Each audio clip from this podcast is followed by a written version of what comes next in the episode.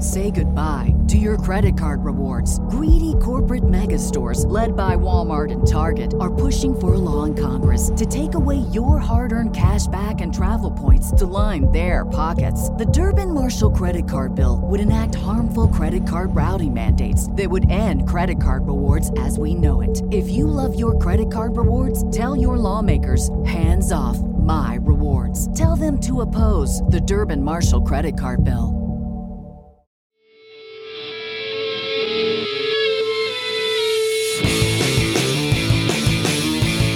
I'll leave you with this with Dustin Chafin.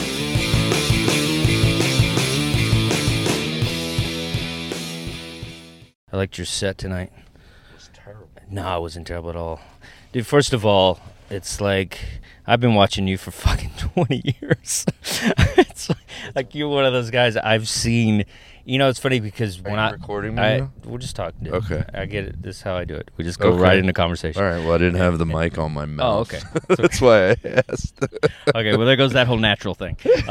Uh, I try to like just make it natural. Then I'll say, "Hey, welcome to whatever." I got But you. Anyway, um, no, it's like I've been watching you do comedy for at least fifteen years or so, and uh, this is hilarious. This kind of we're in a, being in a car right now.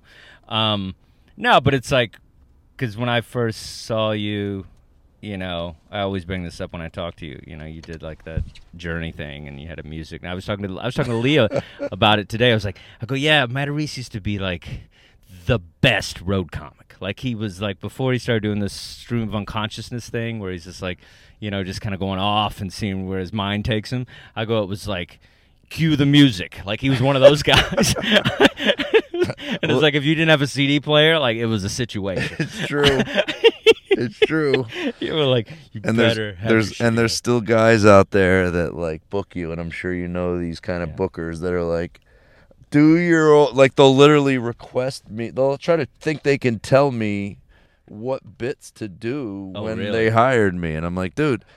Not only well, here's a main reason I shouldn't do that journey bit that you're Yeah. asking me to do. I go the main reason is I haven't done it in like 14 years and I don't know how to do it. Yeah. I don't understand these comedians that can still do the old bits. I'm like, I don't know how to do the old bits.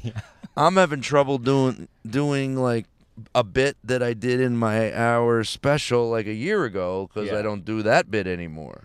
Yeah, it's eh, I get in trouble like performance wise is what I'm saying. sure. Yeah. And because it's it's it's probably sucks for me because I think it might be unprofessional to not be able to just go up on a certain booking and do your greatest hits when you need to in a harder situation like I can't do them. I don't remember them. So I'm doing Yeah, the not- newer stuff that I'm Yeah. working on to try to record something in May. Yeah, right but- now. Yeah, you're you're trying to evolve something. I mean, I think you could easily do the Vic Debitato, Debitato, whatever that guy is. Like you could easily do that if you probably forced yourself to do it. I mean, I think you were doing those jokes probably before he was. Oh, had- all those You had an of, like, Italian, angle. Italian You had jokes. Italian because you had a bunch of Italian jokes way before a lot of people. And yeah, you know, I always had the anti-Italian though. okay. like the there were the guys that had the Italian jokes, and I was the guy that had jokes about being not that kind of Italian person. Okay. So like, if you booked me on an all Italian show, which is funny that you said Vic DiBitetto, uh, him and I got booked on an all Italian show Oh, here yeah? in New York City once at this the Madison Madison Square Garden has like a small theater in it. Okay. That's like 400 seats. I don't know if they still do, but they did years ago. And they Jeff Singer, who I guess still books the Montreal Comedy Festival, Yeah. uh, did an all Italian show there, and he had like Bobby Bacla. Bacla, what's what's his name? That guy from The Sopranos. Oh yeah, yeah, with the gray hair. Bobby yeah. Baklava. Yeah, yeah, I think he just died. Yeah. No, not him. Oh, not that You're guy? mixing up. Wrong Italian. Somebody just died. he played. He was. A, he's a. He he like books. A, he owns a club in Vegas. Did you ever do it? I never did it, but he. I think he booked the Riviera for many years and may have Oh, owned yes. the comedy club there. Okay. Well, he was on the show. Me, Dom Irrera, Vic DiBitetto. Okay. Right. Yeah. All Italians in the audience. Now, what happens when you get an all Italian crowd in the New York City area. Yeah. What you have is a crowd from Staten Island.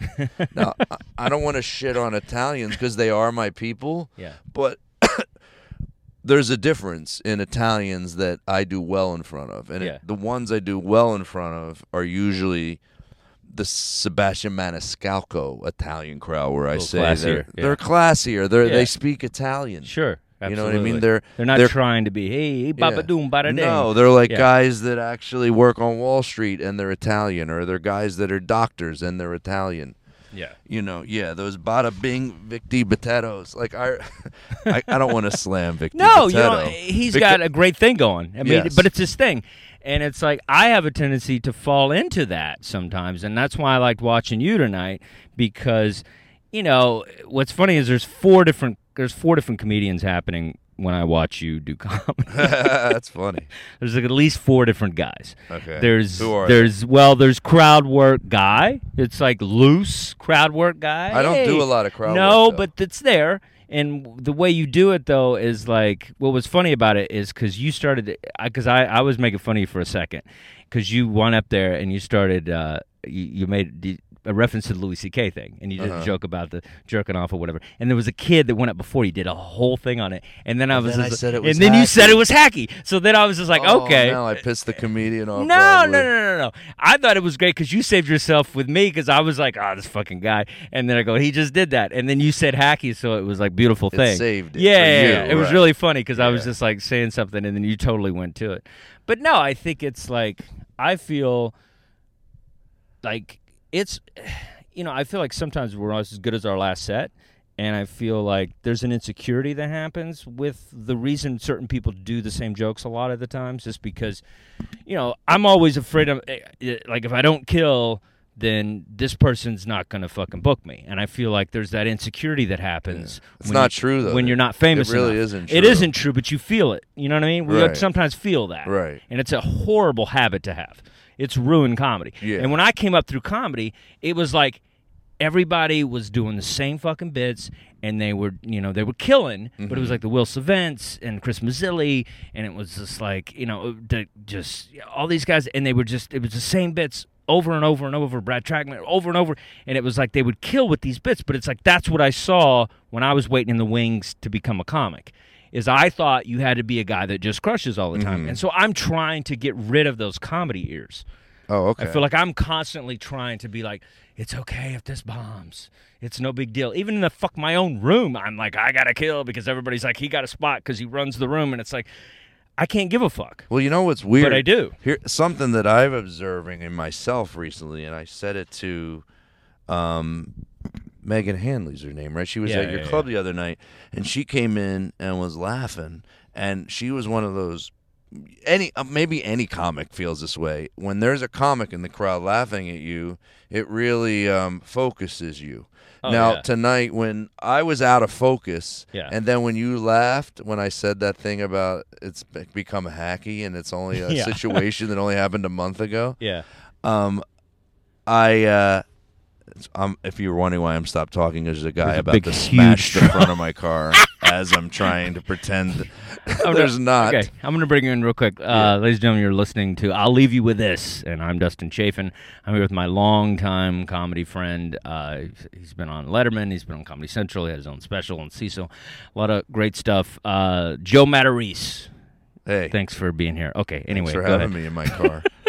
So go back. We can go back. Okay, so, it's nice to be in your car. All right. so to go back, and you might have to reel me in because my okay. brain is I- if- in overwork today. You're one of those guys I know how to talk well with. Like, I've, Okay. you know, we're good. Well, what I was trying to say is, is Megan said, "Oh, it was really funny. I could have just heard you tell s- uh, more stories and more stories." And I said to her, "I'm glad you're saying that to me." I said because I feel, and, it, and I only feel it every once in a while, but I feel it at times where I go, "I my style just changed again." Yeah. Well, that's why I'm saying there's four It's funny that you said that Yeah. to me about the stream of consciousness because I work on the stream of consciousness in the city.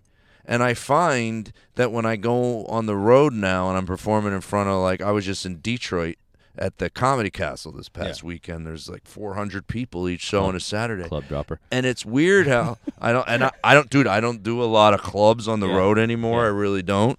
But this new style, the stream of consciousness, isn't complete stream of consciousness. In the city, it is. Yeah. And then when I'm on the road, the new stream of consciousness has beats like punchlines. Sure. And it's fun. And, and another observation I noticed, I turned on Dave Chappelle's new comedy special that was on Netflix. I watched it last night, about Okay. half of it, Okay. um, from DC. Yeah. And I was see it like, I observed, and I'm like, I'm sh- I'm pretty sure Chappelle always had this style, but not to compare me to Chappelle because I've always thought Chappelle was just like the top of the. g- Ever since I've he came into New York, I was like, this guy's so much better than everybody. Like I, he's Yeah. he's better. well, he's a funny us. person, and I think it's like automatically he has an edge up. Yeah, Like he can say anything. He really say anything. He's a guy that He's can read the phone charisma, book. Yeah, he can read and he has book. great material. exactly. And he's just talking. Like so, Yeah. I'm watching him going. It sounds like he has stream of like he's just talking, but Yeah. there's beats, and that's what kind of comedy I I like. Sure. All of a sudden, and, and I'm like.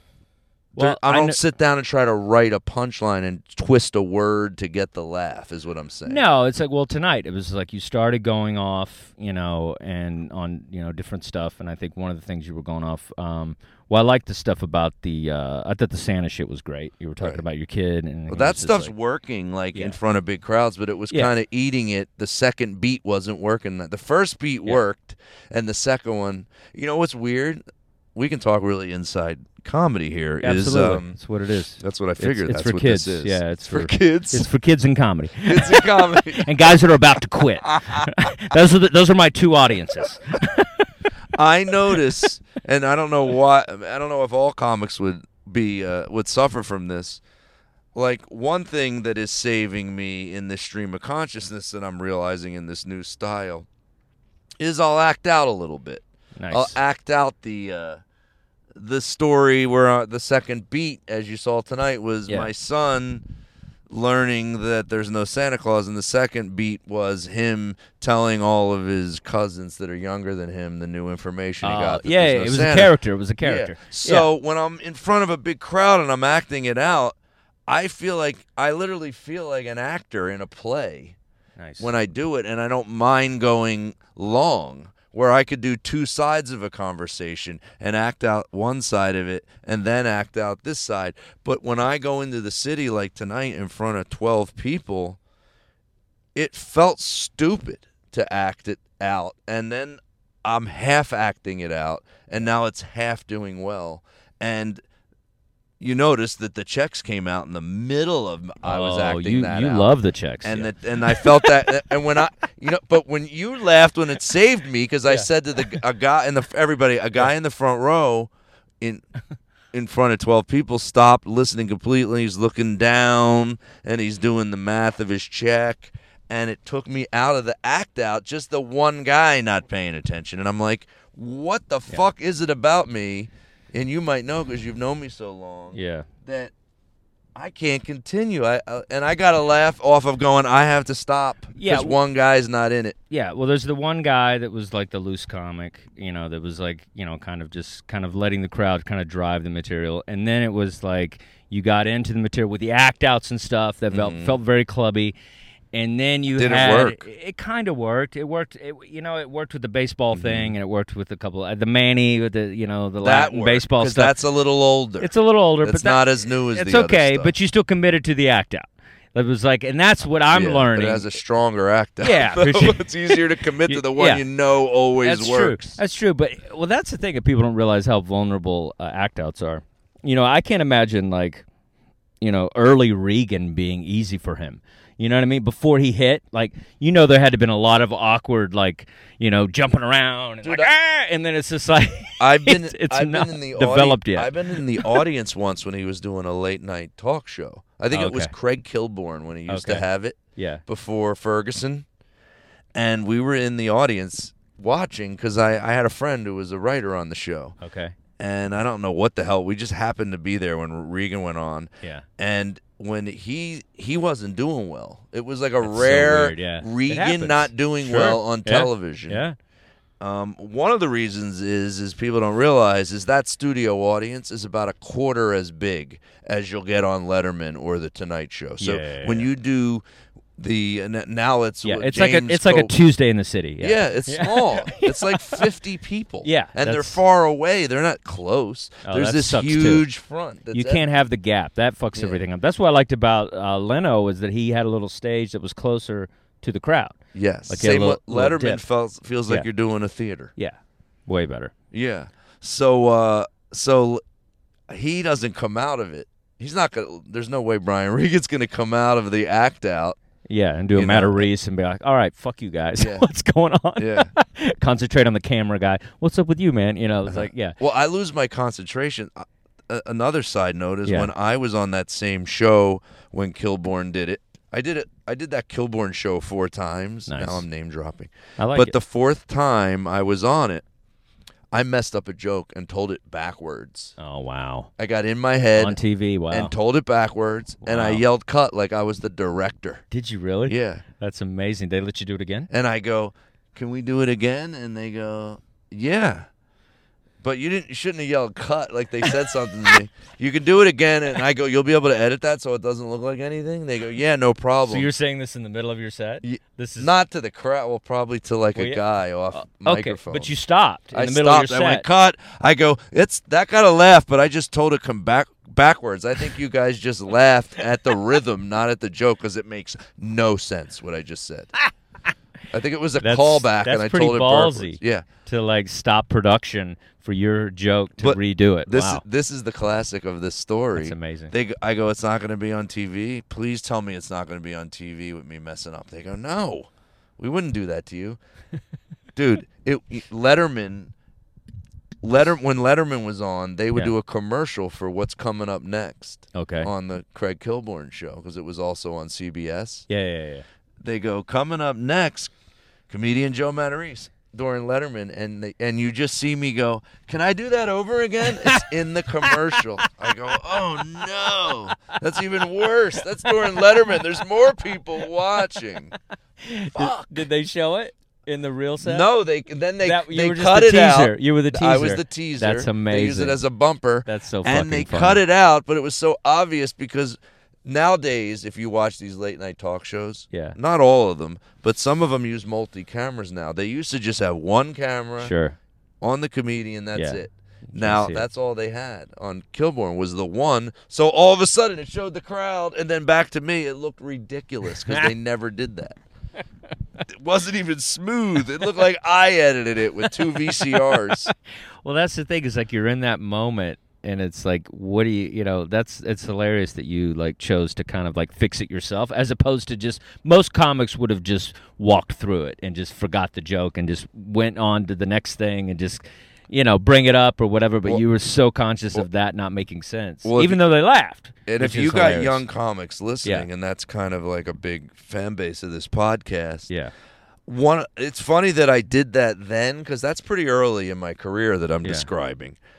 Um, I didn't usually do that kind of stuff back then. I would just shut up Take and it, and yeah. take it, and then I, you know what, I realized later, especially doing a lot of um round table type shows those started to become popular where comedians would be part of a round table yeah the develop the podcast kind of thing yeah yeah. Like Chelsea from that. Handlers was the first one Yeah. that I ever did, and I did it a bunch of times. But it took me like three or four times, and then I realized that you can talk outside. You, you think you can't. You don't realize Yeah. that comedians should know when are we the funniest, when do we get our biggest laughs, is when we get honest and we go, I just fucked up, or Yeah, like, yeah, I yeah. told that joke like tonight when I said I need you looking at me, man. Yeah. one guy no, with the 12 honesty, people the that honesty got a of laugh. Absolutely. No, I remember like I remember with Red Eye, I did that a few times, and I felt like they kept, you know, and it was weird. It was so much stress with that because it's like the first time I did it, I did really well, Mm-hmm. and then I have a tendency, you know, I like listening. It makes me a decent actor. Like I feel like you should Exactly. you should be Regular able like I like it. I like it. Like Yeah. you're talking a lot. I'm listening. I'm absorbing it. Like I don't need to be like blah blah blah. Listen Right. to me. Like I'm just not that kind of guy. I never have been. I'm the same. And it's like I hope. you know, no, you, you are. You're a good listener, and then but you, I mean, you get revved up, and then I just kind of wait. But you're a good listener on the for the most part. But it was like I remember I did one episode where I listened probably more than I, you know, talked, but I dropped my jokes and it was a great I thought it was a great thing. And the producer gets on me and she's like, you know, as if you want to come back, you really got to jump in, you got to interrupt. And I was just like, what do you mean interrupt? I go, that's not comedy. And then so, I mean, I'm not Greg Wilson. You know what I mean? I'm not like one of these big Right. over the top guys that's just like, hey, look at me. You know? Right. So it's like, I need you to let, I can write a great joke. So let me drop my joke and then I'll pop off of whatever's happening. And so, but I feel like sometimes there's that balance between, you know, the insecurity of like, am I talking enough? Am I jumping in enough? That voice you know, is going yeah, on am I the going whole on? time. Yeah, because If- I've seen guys on like Chelsea and they just sit there, and it's like you know you don't want to be that guy. So- well, the producer gave me good notes the first time I was on Chelsea, and he books. I think he books the Tonight Show now, and maybe he might have moved again. Uh, Michael Cox. About- He- yeah, I know. I think he might still work over at the Tonight Show, but he had a word for it when a guy doesn't say anything oh, because Okay. there's only literally it's like a snap of a finger when you're on those shows at Chelsea Handler. It's it's one commercial break and then Oh. another and then It's 20 you go minutes, home show's gone. and you're Yeah. done. so short. Yeah, it's like boom, boom. Yeah. So he, I forget, I think he called it like a shutout, Oh, like a oh, pitcher pitching a shutout. oh, he goes, "Oh, that's that we've had that guy on. He got shut out." And I said, "Okay, what are you, what are you trying to tell me here?" It was my first time having a producer really spell it out, which he said. You almost have to be an asshole. You have Oh, to yeah. cut people off. That's Yeah. what it is. absolutely. And that's when I realized not only do you got to force your jokes in, but I realized that I can speak all of my thoughts on these shows. If I tell a joke and like I remember Jo Koy was the king of cutting you off on those shows. oh, really? Yeah. And I go, dude, I got another line. Like that would get laughs. yeah, yeah, yeah. You could say all this stuff. You could be your honest self. That's the same like what they wanted on Red Eye. They would, Yeah. I remember the first time I did it, I did it like I was on Chelsea Handler. Which Okay. when you would do Chelsea or Chelsea lately, yeah, you would get there two hours before taping, yeah. or actually you would. Get, they would email you the subjects Okay, about three hours before sure. and then about an hour before you had to you know be there so Yeah. and then there's like an hour that you're in a car going there Yeah. so like you don't have a lot of time to write these jokes and then when you get there there's a producer that that works just with you and they help you craft the joke they'll actually Oh, make wow. it better That's another and they'll tell you which one are your best Oh, see, and they the didn't do that was at Red funny Eye. and Yeah. she was good at it Oh, nice. well this is why i'm saying it about red eye Yeah, I thought that's what they would want on Red Ah, Eye, and gotcha. I went and I wrote jokes. Yeah. and then Shillue gave me the notes of just you don't need to do it that way after the show. He goes, just be you. yeah. And then stupid me, the next time I came on Red Eye, I tried to not write jokes, but read all the stories and Oh, and, okay. and sound like I'm on CNN and I'm a broadcaster. So you were like And too that- serious about it. Yeah. And Yeah. he goes, Joe, I got the guys that are like seeing, you know, when you go on that Yeah. Fox News show, He wants they you to be gotta- comic. Yeah. And the guy next to you is a guy. Yeah, that's what he does for a living. Yeah. Yeah. You're not going to be as. Just be, No. just be stupid Joe and you're fine. so then, like, I think I started doing better on Red Eye when I would be so honest that I'd be like, dude, you know, I take Adderall for ADD, right? And they're like, yeah, yeah. yeah. I go, I forgot to take it. and now I got to talk in depth about Putin. I, re- I still remember this. I got so many hate tweets That's amazing. because um, what's this? Shillue comes to me and he said the question was something about Putin and Russia Yeah. and Trump or something, and I go, I just paused and I look right at him and I go, I got nothing. I go, and I don't have nothing because I didn't write a joke. I got nothing because my ADD is so bad right now that I didn't even hear what you asked me. Oh, that happened to me. He would like because I have it too. And I'm not as vocal about it, but I definitely have it. And it was like he because sometimes like there's that the worst thing you can possibly do with probably acting and comedy is when somebody's talking to you, and then you know you're just trying to think of what you're gonna say instead of listening to the question they're asking you. Right. Because if you just listen to the question, you can you can answer in a funny way because you're a funny regular person. Well, uh, in in real life, like you can answer a f- question in a funny way, Well- but then you're trying to fucking you're forced with the TV element, Sure. and it's just like I remember I was just making shit up, and I'm watching, and I'm just like, oh god, just watching Yes. myself just barely get through words and like almost say them wrong and i'm like because you know when you're just positive you don't know what you, how you're going to end it where you're just like you're caught up in a thing that you don't know anything about because Right. that's the thing because if you don't watch the news about something and that's the thing too is comics get on the show and try to pretend that they know what the fuck's going on with the world and we don't we're Some like, do. we're, but not as much as we think we do sometimes. Like Well- we're, you know, it's a Twitter, it's a Twitter headline usually. You know, I Right. don't. I mean, I try to read up, but anyway, I don't know. I just feel like you, it's better off just answering an honest way instead of trying to, you know, impress the person that's hosting it or whatever. Well, to to name drop again, and and folks, listen and don't think I'm like some big like Oh, you are guy who's sounding You like a he's trying to make himself sound like a You're a player. guy. You're this a is over a third. It's like it's like a guy. Like I'd be the guy if you met me at a bar. Like I was single until I was 38, so that means I had to fuck a couple of hot girls in all those years that I was Oh, single. yeah. Like I've seen I've been doing stand up for 30 years, so there's some credits mixed through here, but it's over 30 years because I'm about to Yeah. say that I was on the Howard Stern show once nice. and you want to you want to be pissed at yourself for not listening i listened back to my interview Yeah. and i realized fast all you have to do to be interesting and funny on the howard stern show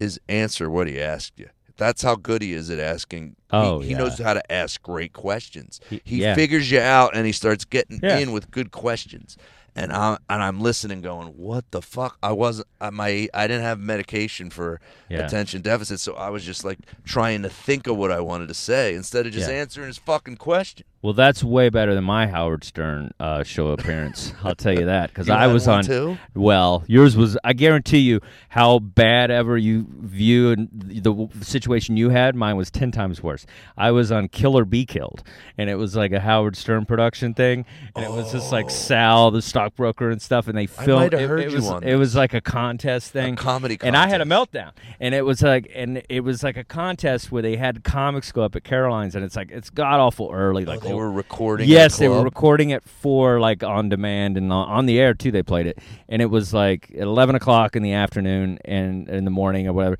And then they had different rounds for comics. Like you got up and you did your you did like three minutes of stand up, and uh, you know I went up there and I did really good on that. And then they and then you had to go up and you had to do crowd work or something. I did really good on Did that. they have audiences, or you're yeah, just it- doing it- it? shitty audience. It was There was a crowd It was some stern guys there, stern audience. So some of them were kind of shitheads, and then it Oh, was yeah. like some regular people. But it's like eleven o'clock, so it's like who are you gonna fucking get to come to a comedy show at eleven a.m. or at the fucking Carolines? So they're there, and then then they had a round called heckling. And it was like Shuli was heckling me on purpose, and it was to see how I handled heckling. Mm-hmm. And it was like I got up and he, you know, he, he said something to me, and I was just like, I, I said something because he's Jewish, and I was like, ah, I think Hitler had something going on or something. I said something like that, and he was like, Yeah, I love it when Hicks said that, and he, so it made me look like a hack. And then I was like, Fuck this, and then I just melted down. and was like, This is not comedy. I go, This is fucking ridiculous. You're ruining comedy. Like, Right. you know, it's like this is not part of it. Like this should never happen in the art. This is the this is like this is the crash in the in the fucking race in a car. Like that that's not the that's not what you're supposed to fucking explore here. Just let us do our comedy, say we're good or not. And I just it was some fucking shitty meltdown and then Robin goes off on me and stuff. Like it was just horrible. it's like but I was killing it. I was winning this whole thing. You and- were killing. Oh, and- but, until- but until I got- laughs at this part. no, no, no, This no. was just you. no, I had a meltdown, and then it was just like, and then it was just like, but it was kind of interesting because at least I stood up for myself in the art of comedy. I wish I. could- I've But never seen weird. you have a meltdown before. I've had a few. I've, never gotten it- seen them. I've had fist fights. Like I've had a few crazy, you know, moments on stage. I, uh, never witnessed it. Well, you always seem like I'm you got sober. it together. I'm sober, Right. but the drinking days I had a lot of craziness. You know, Yeah. I was. I mean, I've been sober ten years almost this summer, but uh, so this is drinking days. You drink, yeah. were you drunk in the afternoon? I was at eleven a.m. you know what? That I was just sober. I think that was almost ten years ago. So I was probably probably a fucking couple of months sober, which is Ah. just as you're just as bad as Right. you're drinking You're a because you're a fucking wire. wreck. Yeah, you're still. it's still in that head's still there. All you want is a fucking drink. Like, yeah, you're manic all the time. Like, yeah, that's the worst part of drinking is that fucking first couple of months. Like, you're nuts Sure. but uh but yeah i mean think and that's the thing too is like that's the thing in comedy too where it's just like you drop something in this business and then it's forever. And then you hope that it doesn't come off that well. I mean, you know, you hope that it comes off better than you thought it did. Well, it, You know, I mean, the fact One- you were on one- Stern is still cool. Well, once again, for um, your new comedians listening, I think a trap we do fall in is this: it's out there. For, oh my God, that's there forever, yeah, dude. It gets to the point where there's you have so much shit out there True. that no matter what the fuck it is. It doesn't matter. It- you Yeah. think it does. Yeah. Oh my God, he did that. That it goes away in a fucking. It's like It's still annoying to you though. Like I know that like I have a shitty video that's out that I can't cuz some asshole can't get the password to get it off and it still bothers me that Yeah. the set's out there. And I'm like it's just a shitty set. Didn't I say to you earlier in this interview, or was that off mic where I said What? I made a list of all the things that I did in my life that were bad? No, you didn't say And then I said that off mic to you before we started recording. I said, and I realized every time I got mad, it, Yeah. it went to something bad. Like it was never like, oh, I got pissed at this guy Yeah. and then I won. Like it, or Yeah. I was never. That oh, I found always- a great punchline. yeah, it was never. and I used to have. I didn't know because maybe because I didn't have enough years of comedy in me. Like even my old podcast, the first episode I had Bill Burr on because I thought my anger was going to be my hook. This is how dumb I was, Yeah. and that I was going to challenge the crowd to a heckling match because I had a video on YouTube that had like 4 million hits of me yelling at a crowd. and I was like, maybe that's my hook because I had one show where I kept a tally Yeah. of what I said to somebody. I would give myself a point if I slammed them real good. And they would slam me, and if Yeah. they said something funny, I would give them a point, and we were like, But but let's keeping- also interrupt and say that your your top selling CD on the road is you going off on hecklers. yeah. Well, it's just because I think it's the pit, the pit, because negative sells. exactly. I used to tell my wife, like I when I when I was doing my last podcast, she got Yeah. mad at me once because I titled an episode Yeah. "The Power of the Vagina." Okay. That was just the title of the Okay. fucking And episode. she just gets mad. And she's like, well, well, "Is this about? What, is this about me?" What? And I go, "I'm doing an experiment. I want to see how many hits it gets just because it has the fucking word vagina in the Ah. title." And it did. It got more hits. It's like Dude, one time I put up a video, and it was just a regular video of me doing stand up, and I put in the in the YouTube title. It was early days. I put "comic gets shot doing stand up comedy," Exactly. and, and that's all it was. And I, Right. you know, I didn't even do a fake thing or nothing. I just put that was just the title. I got like ten thousand hits in like four days, and it was Exactly. just like this. And, it, and then and then at the end, everybody's like, "This guy didn't get shot." Da, da, da. And thank God it was a good set, so nobody would be like, "You should get shot, motherfucker." You know, it's like nobody you know went at me too hard. Oh. But it was like that's what I was afraid of. But it was like, but yeah. But any uh, then I put up another video. I didn't put up a title like that, and it got like fucking three hundred hits. That's exactly yeah. So you see those ridiculous. videos out there that have the hot girl in the picture. She's not even in the video. That happens so often. Oh, You're like, well, yeah. she's not even in this video. What the fuck? Oh yeah. You get pissed. It'll Oh, say yeah. like summer vacation, and there's just like a girl in a bikini. yeah. She's not in it. That's how they get like it. some It's click and bait on this yeah. beach. Well, that's the thing. We're in this click and bait thing because Yeah. we're so desperate for like attention from the youth or a new audience or people that you know we just get desperate for it. And I think that's what you have. We have to stop doing that. Oh, I totally agree. You know, is just like I mean, you've had a lot of like, you know, kind of interesting things. You know, with with you jump on this stuff early. Like I feel like you know you kind of jumped on podcast early. You kind of you know have this like web presence that That that's a- positive and negative. well, that's another thing Yeah. that you can tell the young people out there. I'm talking to them. This is like a how-to. no matter like I always feel like I'm quick to a punch. Yeah. No matter how fucking quick I can be with an idea, yeah. There's a similar idea out there. Oh God. and I absolutely. just finally got to the point where I'm like, I don't care. Yeah, you okay? That's why I'm doing this. I'm fucking. I'm like six episodes in. I mean, how many fucking co- how many podcasts are there about comedy, comics talking comedy? But I was like, nobody's me. Exactly. Nobody has my worry. relationships. No. Yeah, so it's like, why not just you know just do it You and just get yeah. yourself out there. You know, I think that's that is a definitely a great thing. I, quote Phil Rosenthal all the time. He, I had him on my old podcast once, and he, I look up to him because he created Everybody Loves Raymond, and Yeah. it was like a hit sitcom and uh, one of the better ones. And uh, I had him on, and his advice with life, not just comedians and being creative, was do the show that you want to do yeah, live the life that you want to live because they're going to cancel it anyway. Now, what the sh- probably what he means in life is is you're going to die. Yeah. So fucking go do what you want to do. Like I kind of try to live like that every day now. Like when I'm writing a script or I'm doing a podcast, I don't sit there and go, "What would what would sell?" I just go, Yeah. "What show do I would I want to be in, and what would I want it about, and what how would I like it to be shot?" And I just fucking write. yeah, it it's like way. that scene in Boogie Nights when they like wanted to be in a band. They were at the studio. Remember that? they were like, we're gonna be ah, rock it's hilarious. We're gonna be rock singers now. Yeah, like parachute Yeah, pants on. parachute- the shirts with Oh no God, sleeves. I wish I could hum the song. Do you remember the song? Heartbeat. you got the shot. You got the like shot. I got like- the power. You got the power. Yeah, it was something like that. It, it was like a heartbeat, like a Don Johnson heartbeat Oh, song. it's so funny. Living on the heartbeat. It was something like that. It was like the equivalent of heartbeat by Don Johnson. Uh, side note, th- Yes. it, this kind of connects. I don't know if Go you ahead, saw the movie please. yet, but I Yes. saw it last week. What'd you say? I Tonya. Yes, loved it. I loved it, Fantastic. dude. I feel like I'm the Tonya Harding of comedy sometimes. like I feel like I, I, I feel like I will. I have my own fucking nobody understands my wardrobe. I feel like I've yelled at judges like at comedy contests. Oh I've God. flipped out on stand on fucking Last Comic Standing.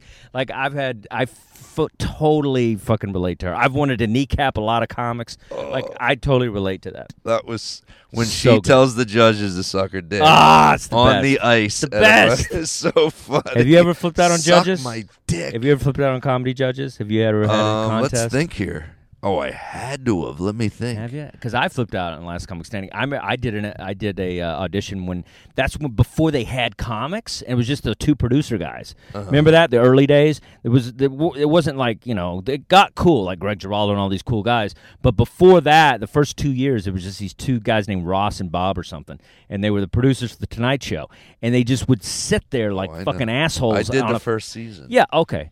Like assholes at that fucking desk. And then I remember I did it at Caroline's and one night. It was another fucking, you know, two o'clock in the afternoon. Fucking, that's a great time for comedy with no audience. And then, uh, you know, they were like, yeah. next. And I go, and I stopped as I'm walking out. Just that pride just stings in me. And I was like, I go, I got a question for you. And the guy was like, Yeah, oh, what are you doing? I go, I go, how long you guys been doing stand up? And they were like, We've never done stand up. I said, Let me get this straight. You've never grabbed a microphone, but you're fucking judging me on my performance as a comic. Look, oh, you don't know my resume and blah, blah, blah. Producer, Tonight Show, all that bullshit. They just flipped out, right? Right. And so they, they start flipping out, and they found me. Um, uh, apparently, I, I wrote an article. I think I said this on another podcast, but I, I don't care anyway, I wrote a I wrote a thing for Cringe Humor about the day the comedy died or whatever, and those guys came after me. It was all about making fun of them.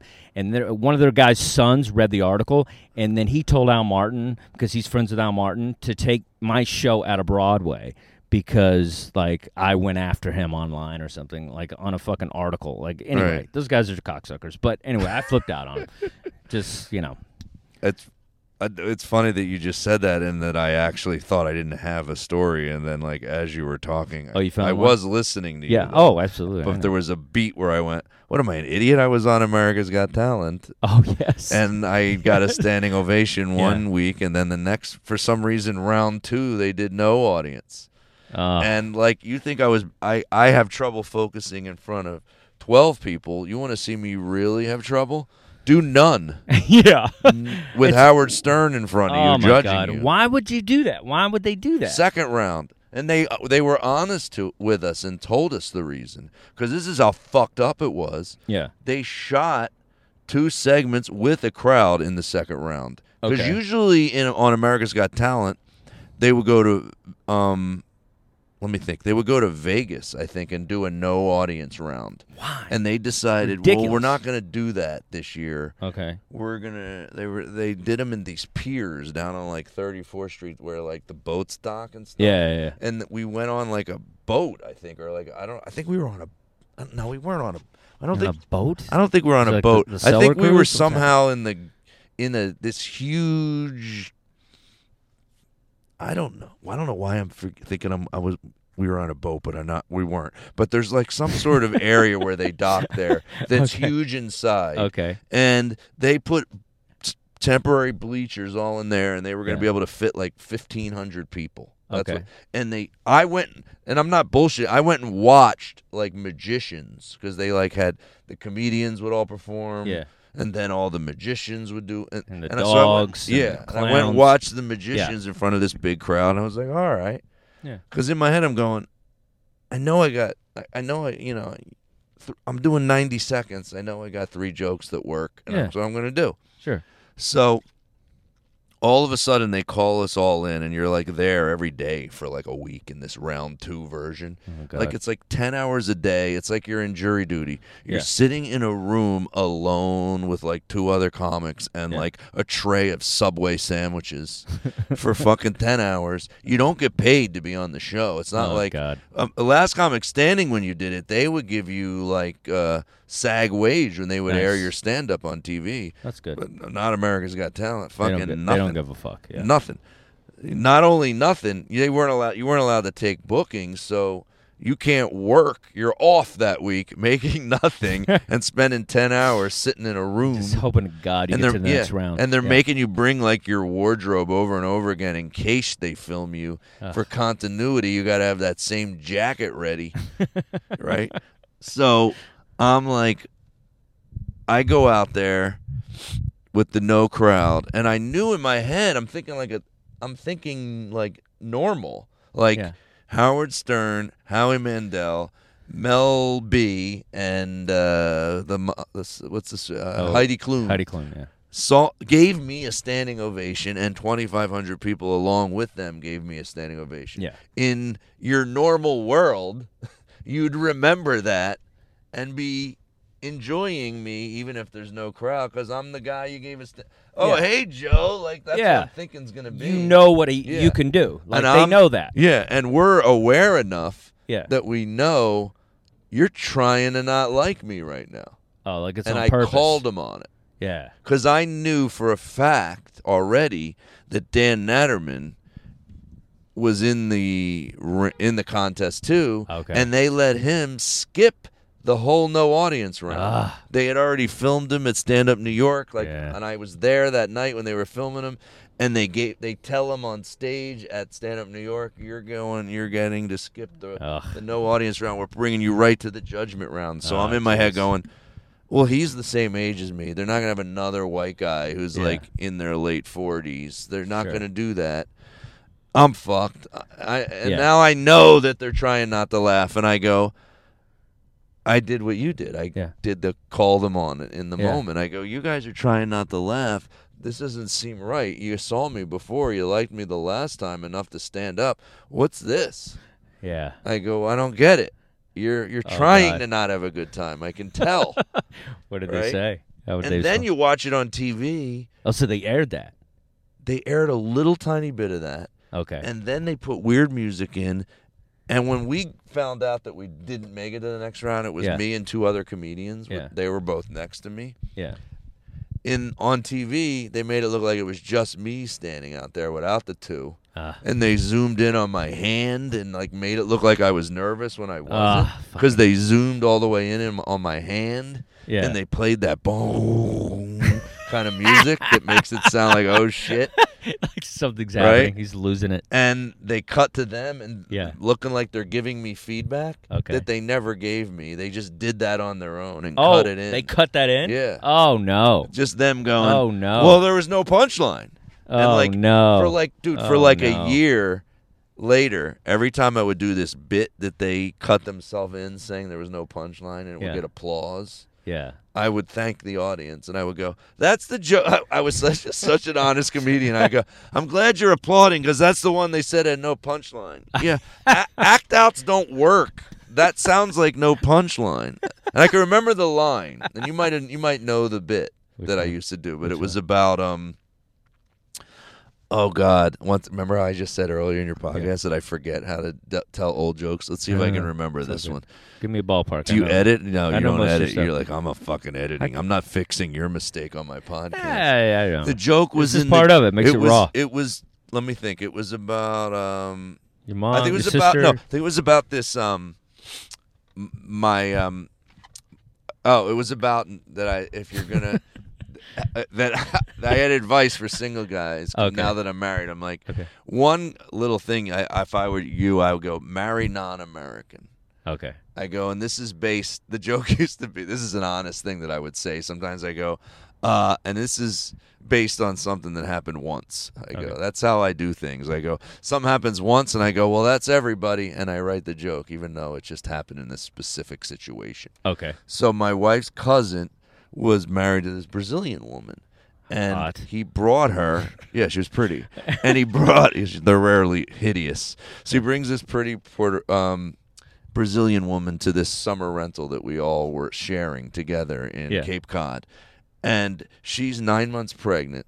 She's cooking and cleaning for like 10 of us that were sharing the house. She's disciplining her kids, our kids, other people's kids all at the same time. And I go, and she was somehow like skinny and muscular Okay. and nine months pregnant. Wow. And I said to her, I had to pull her aside. I go, "How are you pulling this off? This is crazy that you're able to do this." And she goes, "In Joe, in this is true." She said this. I'm not exaggerating. She goes, "Joe, in Brazil, we were taught at an early age to be great wives." And I go, "Oh, really?" My wife was taught at, a, at an early age to teach her husband how to be a great wife. so I did that one, and they were like, they said there was no punchline, and I was like, there is a punchline. It's a great you're just punchline. fucking missing it, or you're just fucking trying to not Yeah, laugh. I, was mean just- that's you know that's the follies of you know that that reality TV shit. You know they're trying to create this drama that doesn't need to exist Mm-hmm. in comedy. I don't think comics should ever really compete against each other. I just think we should be showcased with each other. You know, I mean that's what it should always be. I've said this. It, it should a lot. always just all, be a showcase. No, but no all, contest. all art forms. Yeah. I try to say it whenever I'm doing anybody's podcast. Should never be judged that there's just good and bad, but yeah, there's you don't no go to better. You don't go to a fucking art gallery opening in New York City and they're like that got a red ribbon, that got a blue ribbon. Like you just enjoy No. the art. for what you Yeah, are. You, you don't- enjoy that. You yeah, might. you don't say that ah, yeah. Picasso's better than Braque or that's fucking Salvador Dali's better than Magritte. Like you don't do that. But Right. for some reason, it's like well, the reality thing fucked everything up. Like it, it basically because I remember the first year of Last Comic Standing, they tried to make it like real world and had comics living together. Like they tried so much to make that this reality thing that was going to pop. Right. You know, but they tried every element of all the reality shows they try to put in one with the first season of Last Comic Standing. Oh yeah. You know, they try to put it just because they wanted the ratings and stuff. But you know, I think it's uh, what's funny because I remember you. I worked with you a little bit when you were like right after the uh, um, Americans Got Talent or whatever, and I remember you doing that with the audience. I re- specifically remember you saying that that joke got a laugh, and you were like, "Yeah, that's a joke. It didn't work. They said no punchline." And like you, I remember you still being kind of like your your back was up about it. You know, and yeah, which made it pissed funny. me off because I was like, you know, it's just like you just want to. It makes you want to get mad because you're like, I'm here for you. You know, it's like I know Johnny Lampert. I mean, say what you want about Johnny Lampert. He stood up to the um, the last comic standing judges, and he Did he? wasn't even performing. Just Okay. one of his friends was performing. Oh no. And he met and the the head guy. Who was the head guy? Like the producer. Well, it was Bob, Barry- Bob and Ross. No, they the- were like, but there was another guy that Okay, like made like. Beverly Hills 90210. I, I forget what that guy's name is. Oh. His production company. I you're. The guy that did. Um, no, I was Peter Engel or something like that is Okay. his name. Okay, He's gotcha. like a big television mogul, Okay. and somehow he was there. And Lampert, I used to call Lampert the comedy vigilante. I like. and I used yeah. to tell him that that should be his thing. That you know, go. He he would go, no, I can't do that because like he you know he manages comedians and he and he books a lot of corporate events and all that. He, he goes, Yeah. I can't have that out there. But I'm like, dude, you're so good at it.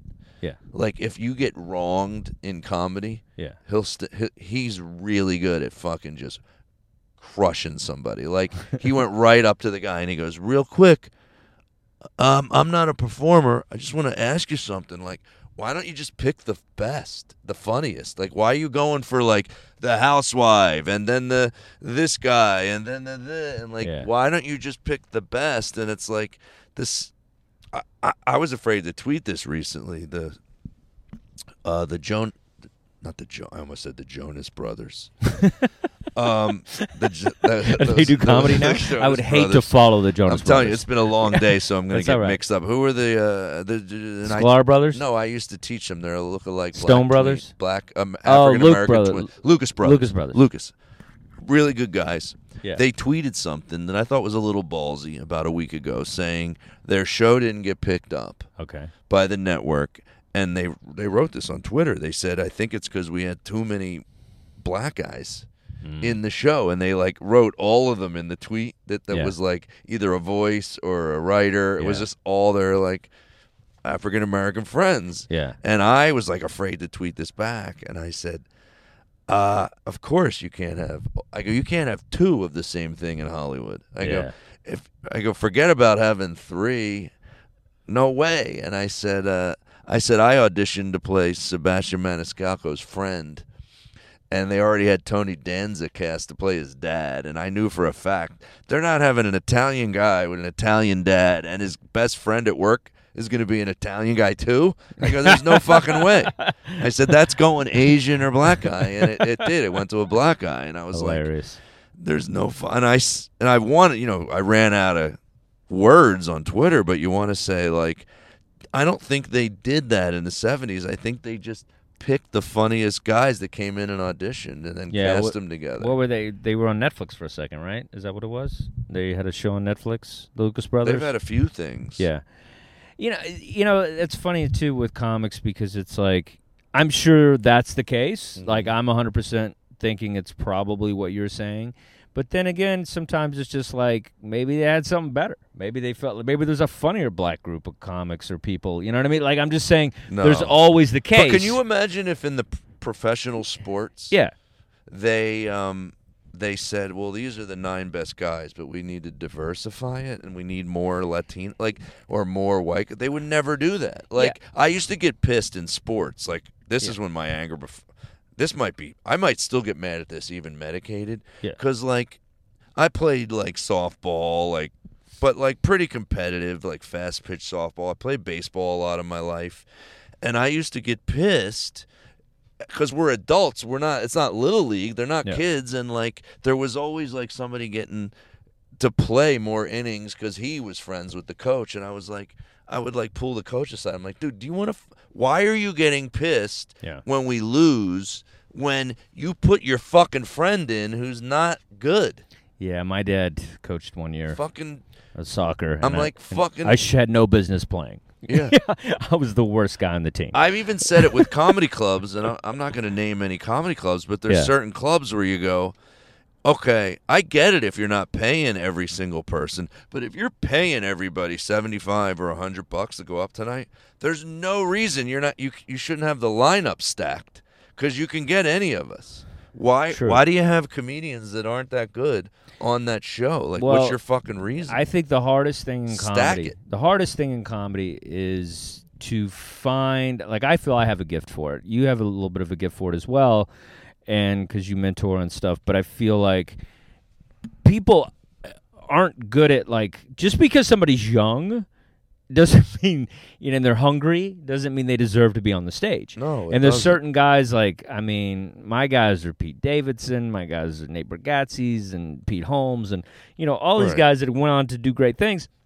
And it's like not everybody has that foresight, and a lot of these comedy clubs have a tendency to just put up a guy because they're hungry, or because they're good looking, or because you know they'll mop the floor or whatever. Or that they have to mix it up. They can't Yeah. put all guys. They can't put all girls. I'm like, how about you put the funny girls, the Yeah. funny girl up, the funny guy up, the f- really funny black. Like you can still diversify it. I mean, I try There's to do enough that. good I, ones. I try to do that. I think you know, but it's it's tough, you know. But a lot of clubs don't care. They don't care about the craft of comedy. You know, a lot of times. I mean, that's what I mean. Far as you comics listening to this out there, a lot of you want to produce shows and you want to produce rooms, and I'm probably hands down the best producer in New York City because I produce probably 40, 40 shows a week, and the reason I got to be able to do that is because I always wanted to be the weak link on the show.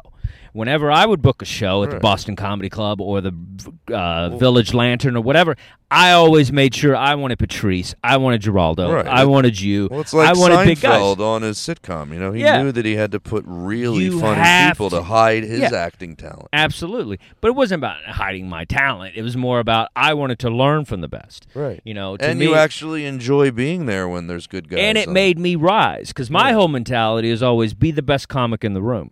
And if you're not the best comic in the room, you got work to do. And nobody's ever killed unless you get a standing ovation. So stop with the fucking attitude and just get up there and like show me something as opposed Right. to like, you know, there's so much attitude before the act, which I think a lot of times you see in comedy. You know, there's just too much there's too much swagger. You shouldn't even have fucking swagger when you're first just fucking be funny, dude. I don't think you know. I almost think, and this is this might be incorrect, but I don't think comedy is an art form that swagger mixes with. When you have swagger, you're almost ninety percent a bad comedian. Like you can have swagger in your um, fucking brain, but if it's coming out of your fucking mouth, Well, you're not good. Well, here's the thing. Somebody like you you'll agree with this, I hope. Bill Burr is is a guy that is may come off like Bill Hicks and he's like owning the stage. I don't think so. I No, think no, he- no, no. every Hear time I hear him let me finish first. Let me hear first. So um, when you watch him This like my podcast. yeah. when you watch him on stage and you're don't not I'm not talking you or me or somebody that knows Mm-hmm. him. I'm talking just a fan in general. Somebody that's paid to see him or whatever. I feel like you might see that. But what makes all that shit happen is the insecurity, is the self-doubt, Yes. is all the years of not being good enough in his head. And that's all that turns into what he's turned into a great comedy act. Sure. And so I just He's always modest whenever I hear him. Absolutely, Attell's modest. Um, you know, there, there's so many people that like you Well, know. it's funny that Lewis you brought Black is modest. Well, it's funny that you brought that up because I, w- I watched, like I said earlier, I watched Chappelle's new hour special from Washington D.C. on Netflix, yeah, and it might have been his second bit. I was surprised. Was all about how fucking great of a comedian he is. really. yeah, like he's so f- good yeah, that he pulled it off. But I'm not gonna lie, when he was doing it, at first I was like, I'm not gonna like this. Oh, yeah. but he kind of he made it funny because he goes, I can just sit, I'm gonna just pick a around. He goes, I he was probably bullshitting because he said he has a fishbowl in his house Yeah. that he just throws random punchlines in, and every once in a while he'll just pull it out and figure out a way to find a joke that'll match it. Really. He goes, recently I put one in that said, uh, so I kicked her in the pussy, right?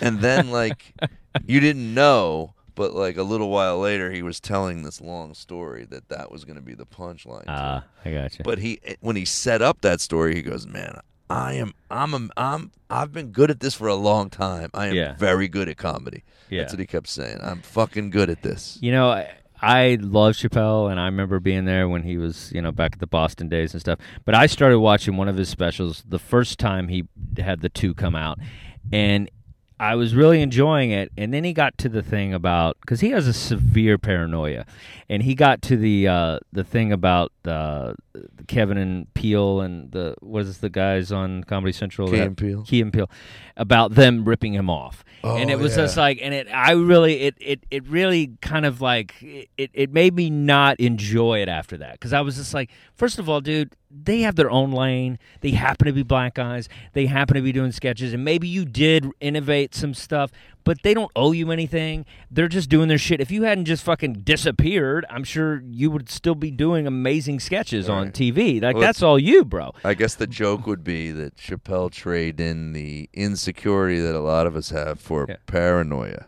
yeah His is paranoia. It sounds like because he he had Yeah. something in this special that sounded like he was a little paranoid. It was something about some lady wrote him a letter and uh, didn't like a joke he did about transgender, and then he he made it a. F- I- I laughed, yeah but you could tell but at that any that was a real letter that he got, and Yeah. it probably really fucking pissed him off that he got a fucking letter. Like, Yeah. like you, like it's funny because I've caught hell for that, like from like people on Twitter and shit. If I Yeah. got mad and said something, they're like, "Dude, you're a comedian and you should never get mad." I'm like, who lives their life never getting mad at getting Oh, shit yeah. on? I wish Yeah. nobody is fucking free from getting their oh. feelings hurt. I don't care Oh, who yeah. you are. I've- There's no way. Oh, I've turned comments off on YouTube videos. Like I can't.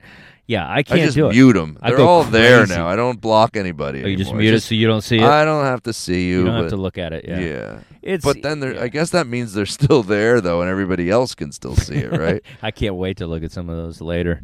Go Like- ahead. I, I- like if I don't have to, I'm kidding. I really don't care if a lot of people see it, Yeah. but I don't want to see it.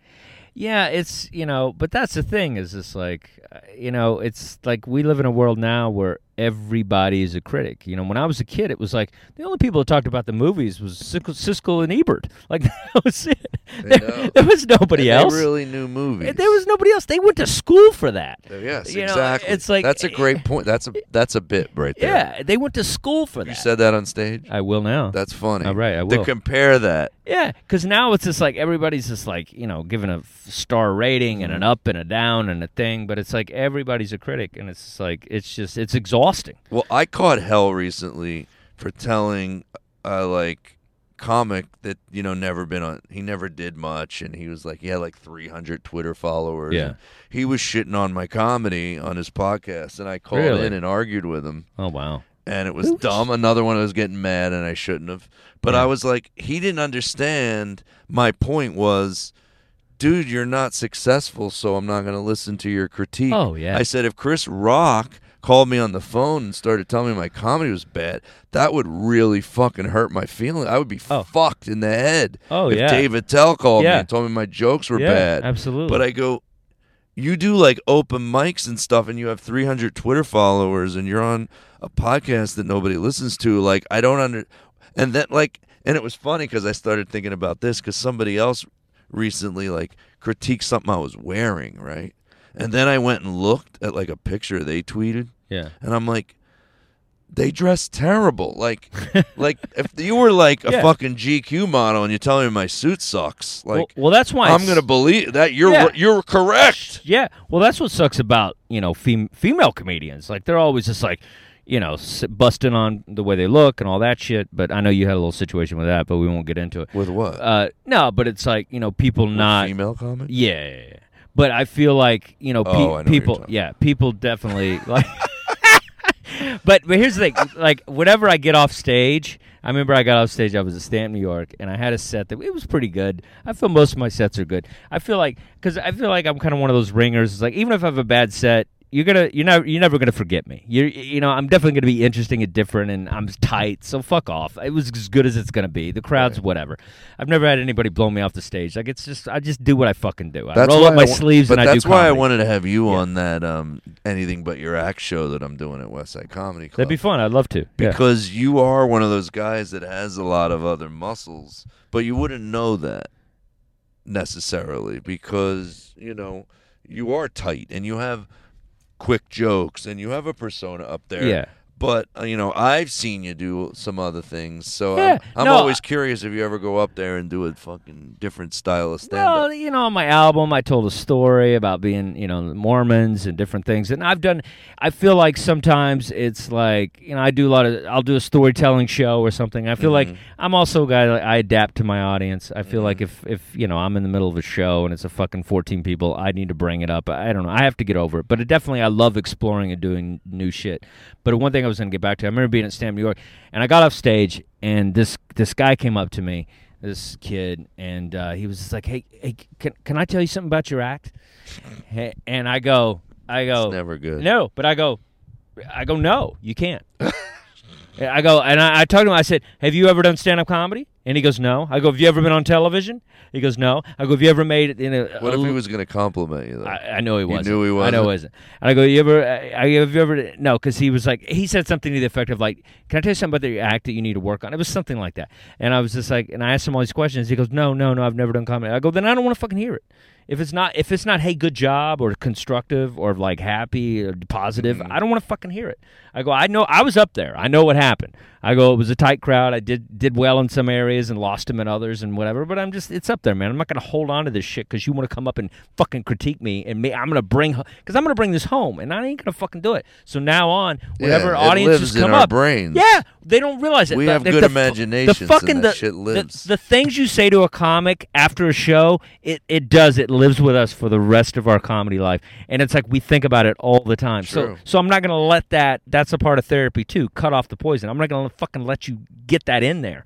You're not gonna jab that in. Right. You're not, especially after the show's over. I just shut the lights. I'm packing up. I'm out of here. I used Fuck. I said that to a lady once at the Stress Factory that I was so mad that Vinnie Brand didn't kick her out. Like, it's funny. Like, I used to love Chris Rock's bit. He goes, I never hit a woman, but I'll shake the shit out of a bitch. Yeah. like, I didn't touch this woman, but I'd be lying if in my head I, I didn't want to just fucking knock her out. Like, she Yeah. was such a fucking bitch to me. Yeah. And she flicked a cigarette in my face Oh wow. um, an ash. This is when you could have ash. Wow. She had these long, like, fingernails. and- Yeah. And she was like, I want to talk to you about your act. I want to talk to you about your act. I work at Comedy Central. and, and that's, we're in New Brunswick, New Jersey. And I go, where? Parking cars in the lot? What are you talking about? There's no way you work at Comedy Central. Yo, I be running them shows and shit. Yeah. Oh my God, this lady. I, was like, I said I'm eating my dinner. I said I basically. I, it was like my way of saying I punched out. Like I'm. Yeah. I said I'm eating dinner. The show's over. I don't want to talk about it now. Yeah. I want to just not think about being a comedian while I Yeah. eat dinner. My food's right in front of me. Yeah. Don't come over to me and Yeah. I'm hurt off the my clock. feelings. Yeah. And I think some of that, you know, now that I think about it, as I'll uh, analyze myself, um, it probably comes from like I grew up with a lot of negative family members. Oh, of course, most My us did. grandmother was fucking terrible. I mean, Oh. never had positive things to say about me being a Oh, comedian. my father's the worst. All he talks about is how funny my brother is, and like, why should your brother be in the comic? Oh yeah, I've always heard that. I'm just like, my brother is. I go because he's in me." fucking jail. That's why. Because he can't not drink and drive. Maybe that's fucking why he's not a comic. He can't get to the gig because he's in fucking jail. How about that, Dad? That's hilarious. The fuck outta I here. always say the line from Mr. Saturday Night where he goes, "You got living room balls." I'm like, my brother has living room balls. Nice. He, Yeah, he's my brother's- hilarious. My brother's got cell block C balls. Yeah. he's in jail. That's funny. All right, man. Well, you know, this is you know been good. Just been fun. I always love talking to you because I feel like we have a good connection and like Yeah. you know we're like uh, in the foxhole together. You know, we're guys that understand each other. And uh, Thanks for wanting to talk to me. I hope this doesn't burn any bridges for oh, me. shut up, dude. This is fucking great. You were great. And uh, you want to uh, any last words to young comics? I like to you know see if there's anything you could say to a young comic Well, version of yourself. think. Let's think. You know, there's fucking there's 18 year old Joe Matarese starting stand up comedy. Well, what, yeah. what I you mean, say? I, I guess you try to help them cut corners because it took us, took me ten years before I even tried to talk about the real me on stage. Like Yeah. I never tried it. yeah. and now I can't do jokes that that aren't about me. Like I do it Yeah. sometimes. I do observations. I've heard you do some political stuff. Yeah, and but stuff. they're was fun. usually like me in the situation or Sure. something. yeah, But uh, you just really have to. You just find the you up there. Like I always say, like you know when you a- like I love when I'm accidentally funny, and that's what I'm trying to create. Yeah. is not a joke. Just those moments in life where you can like you say something and like people like pause and laugh like yeah. because they're like that they know that that was just so you right there But do you think somebody like Stephen Wright, like, do you think like that's kind of who he is? He's like this. He doesn't, you know, like that the- had to that had Yeah. to evolve out of him going Yeah. i don't have much energy how can i what can you know because i've i've noticed that guys that do one liners if they don't create some persona for the one liner guy oh, those are the worst. they're fucked like they Yeah. always Yeah, like Demetri Martin, like they always usually have to like put like a fucking instrument under Sure. it. Even um, to bring you in somehow. yeah, even Mitch Hedberg had that like '70s Yeah. blues music- musician version of the one-liner. Stephen Sure. Wright had the dry one-liner guy, Yeah, you know, and uh, yeah, you can't just go uh, know, look at Rodney Dangerfield had the Yeah. Hey, hey, hey, yeah. yeah.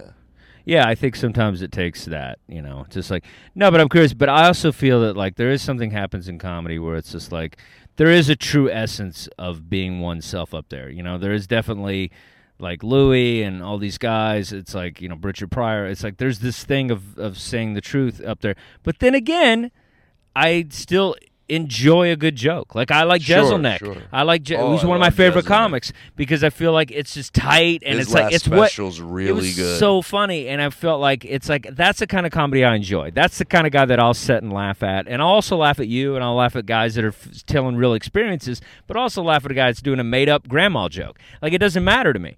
It's like if it's funny and it's dark and it's taking a twist, I'll laugh at that just as hard as I will about somebody's you know doing heroin and fucking run around with their dick out or whatever real experience they had. Like I can still laugh at a good joke, and I just don't want everybody to just get rid of jokes and talk about their real life if it's not if if they're good at jokes, then be good at no, jokes. I mean, there's different you know, ways. Just writing. be good at it. My stuff isn't just me up there talking without jokes. There's jokes No, I wasn't implying that. No, but Yeah, I'm saying yeah. everybody needs jokes. You need. There, well, I don't care if It's got to come Bill to Burr's a joke. just talking, but there's a structure. There's beats going on. Yeah. There's act outs. Like he has a whole bit about wanting to, you know, thin the herd of people and let's sink one uh, cruise ship at a time yeah, yeah, because yeah, it's the bad. Like Sure. he picked cruise ship. Like that's the way he does it. And then he Yeah. acts it out going underwater and makes Yeah. the sound of it. Like and he- that's so brilliant because Yeah. that's where most people on cruises are douches. So it's like Yeah. it, just it's the perfect. I think Dave Chappelle said it best once when I saw him years ago Yeah. that you're basically a painter and there's a canvas in people's brains and you're filling it in by talking. And Yeah, the best painting the picture. I always say that, too. they're they need to see what you're saying and and be there. Like Absolutely. you like you were there. Yeah, you got to paint the That's picture. a strong out. Wow, that was good, It's a man. really good that out. was Can I good. plug that was a good out. Please, what else you want to plug? Talk to me. Well, I have to got? plug my brand new podcast that uh, debuted last week called Stand Up Lie Down. Um, I'm doing this with uh, psychiatrist Dr. Keith Ablow, and we bring comedians on and we use their stand up act as the blueprint Oh. of what the in uh, conversation points are This as we analyze them through their act. Can't So wait uh, to do this one. you, we got to have you on, be and uh, we have Mark Normand on episode one, and Lynn Koplitz is on episode two, and that's why I was fried today. I swear to God, I've spent like 30 hours editing the Joe Piscopo episode, which airs next week. Oh, that's amazing. Oh, I put voiceover through the whole fucking thing. It's so much work. It's like a fucking documentary. This podcast that I'm making. Very excited, man. That's going to be great. Thank you for listening to I'll Leave You With This with Dustin Chafin, our special guest, Joe Matarese. Uh, you can catch him on social media. StandUpLieDown.com, I guess I Yeah. should say, is where you can find that, All and right. anywhere else you listen to podcasts. Yay! Thank you for listening, everybody. Yay. I'll see you later. Man, got the light.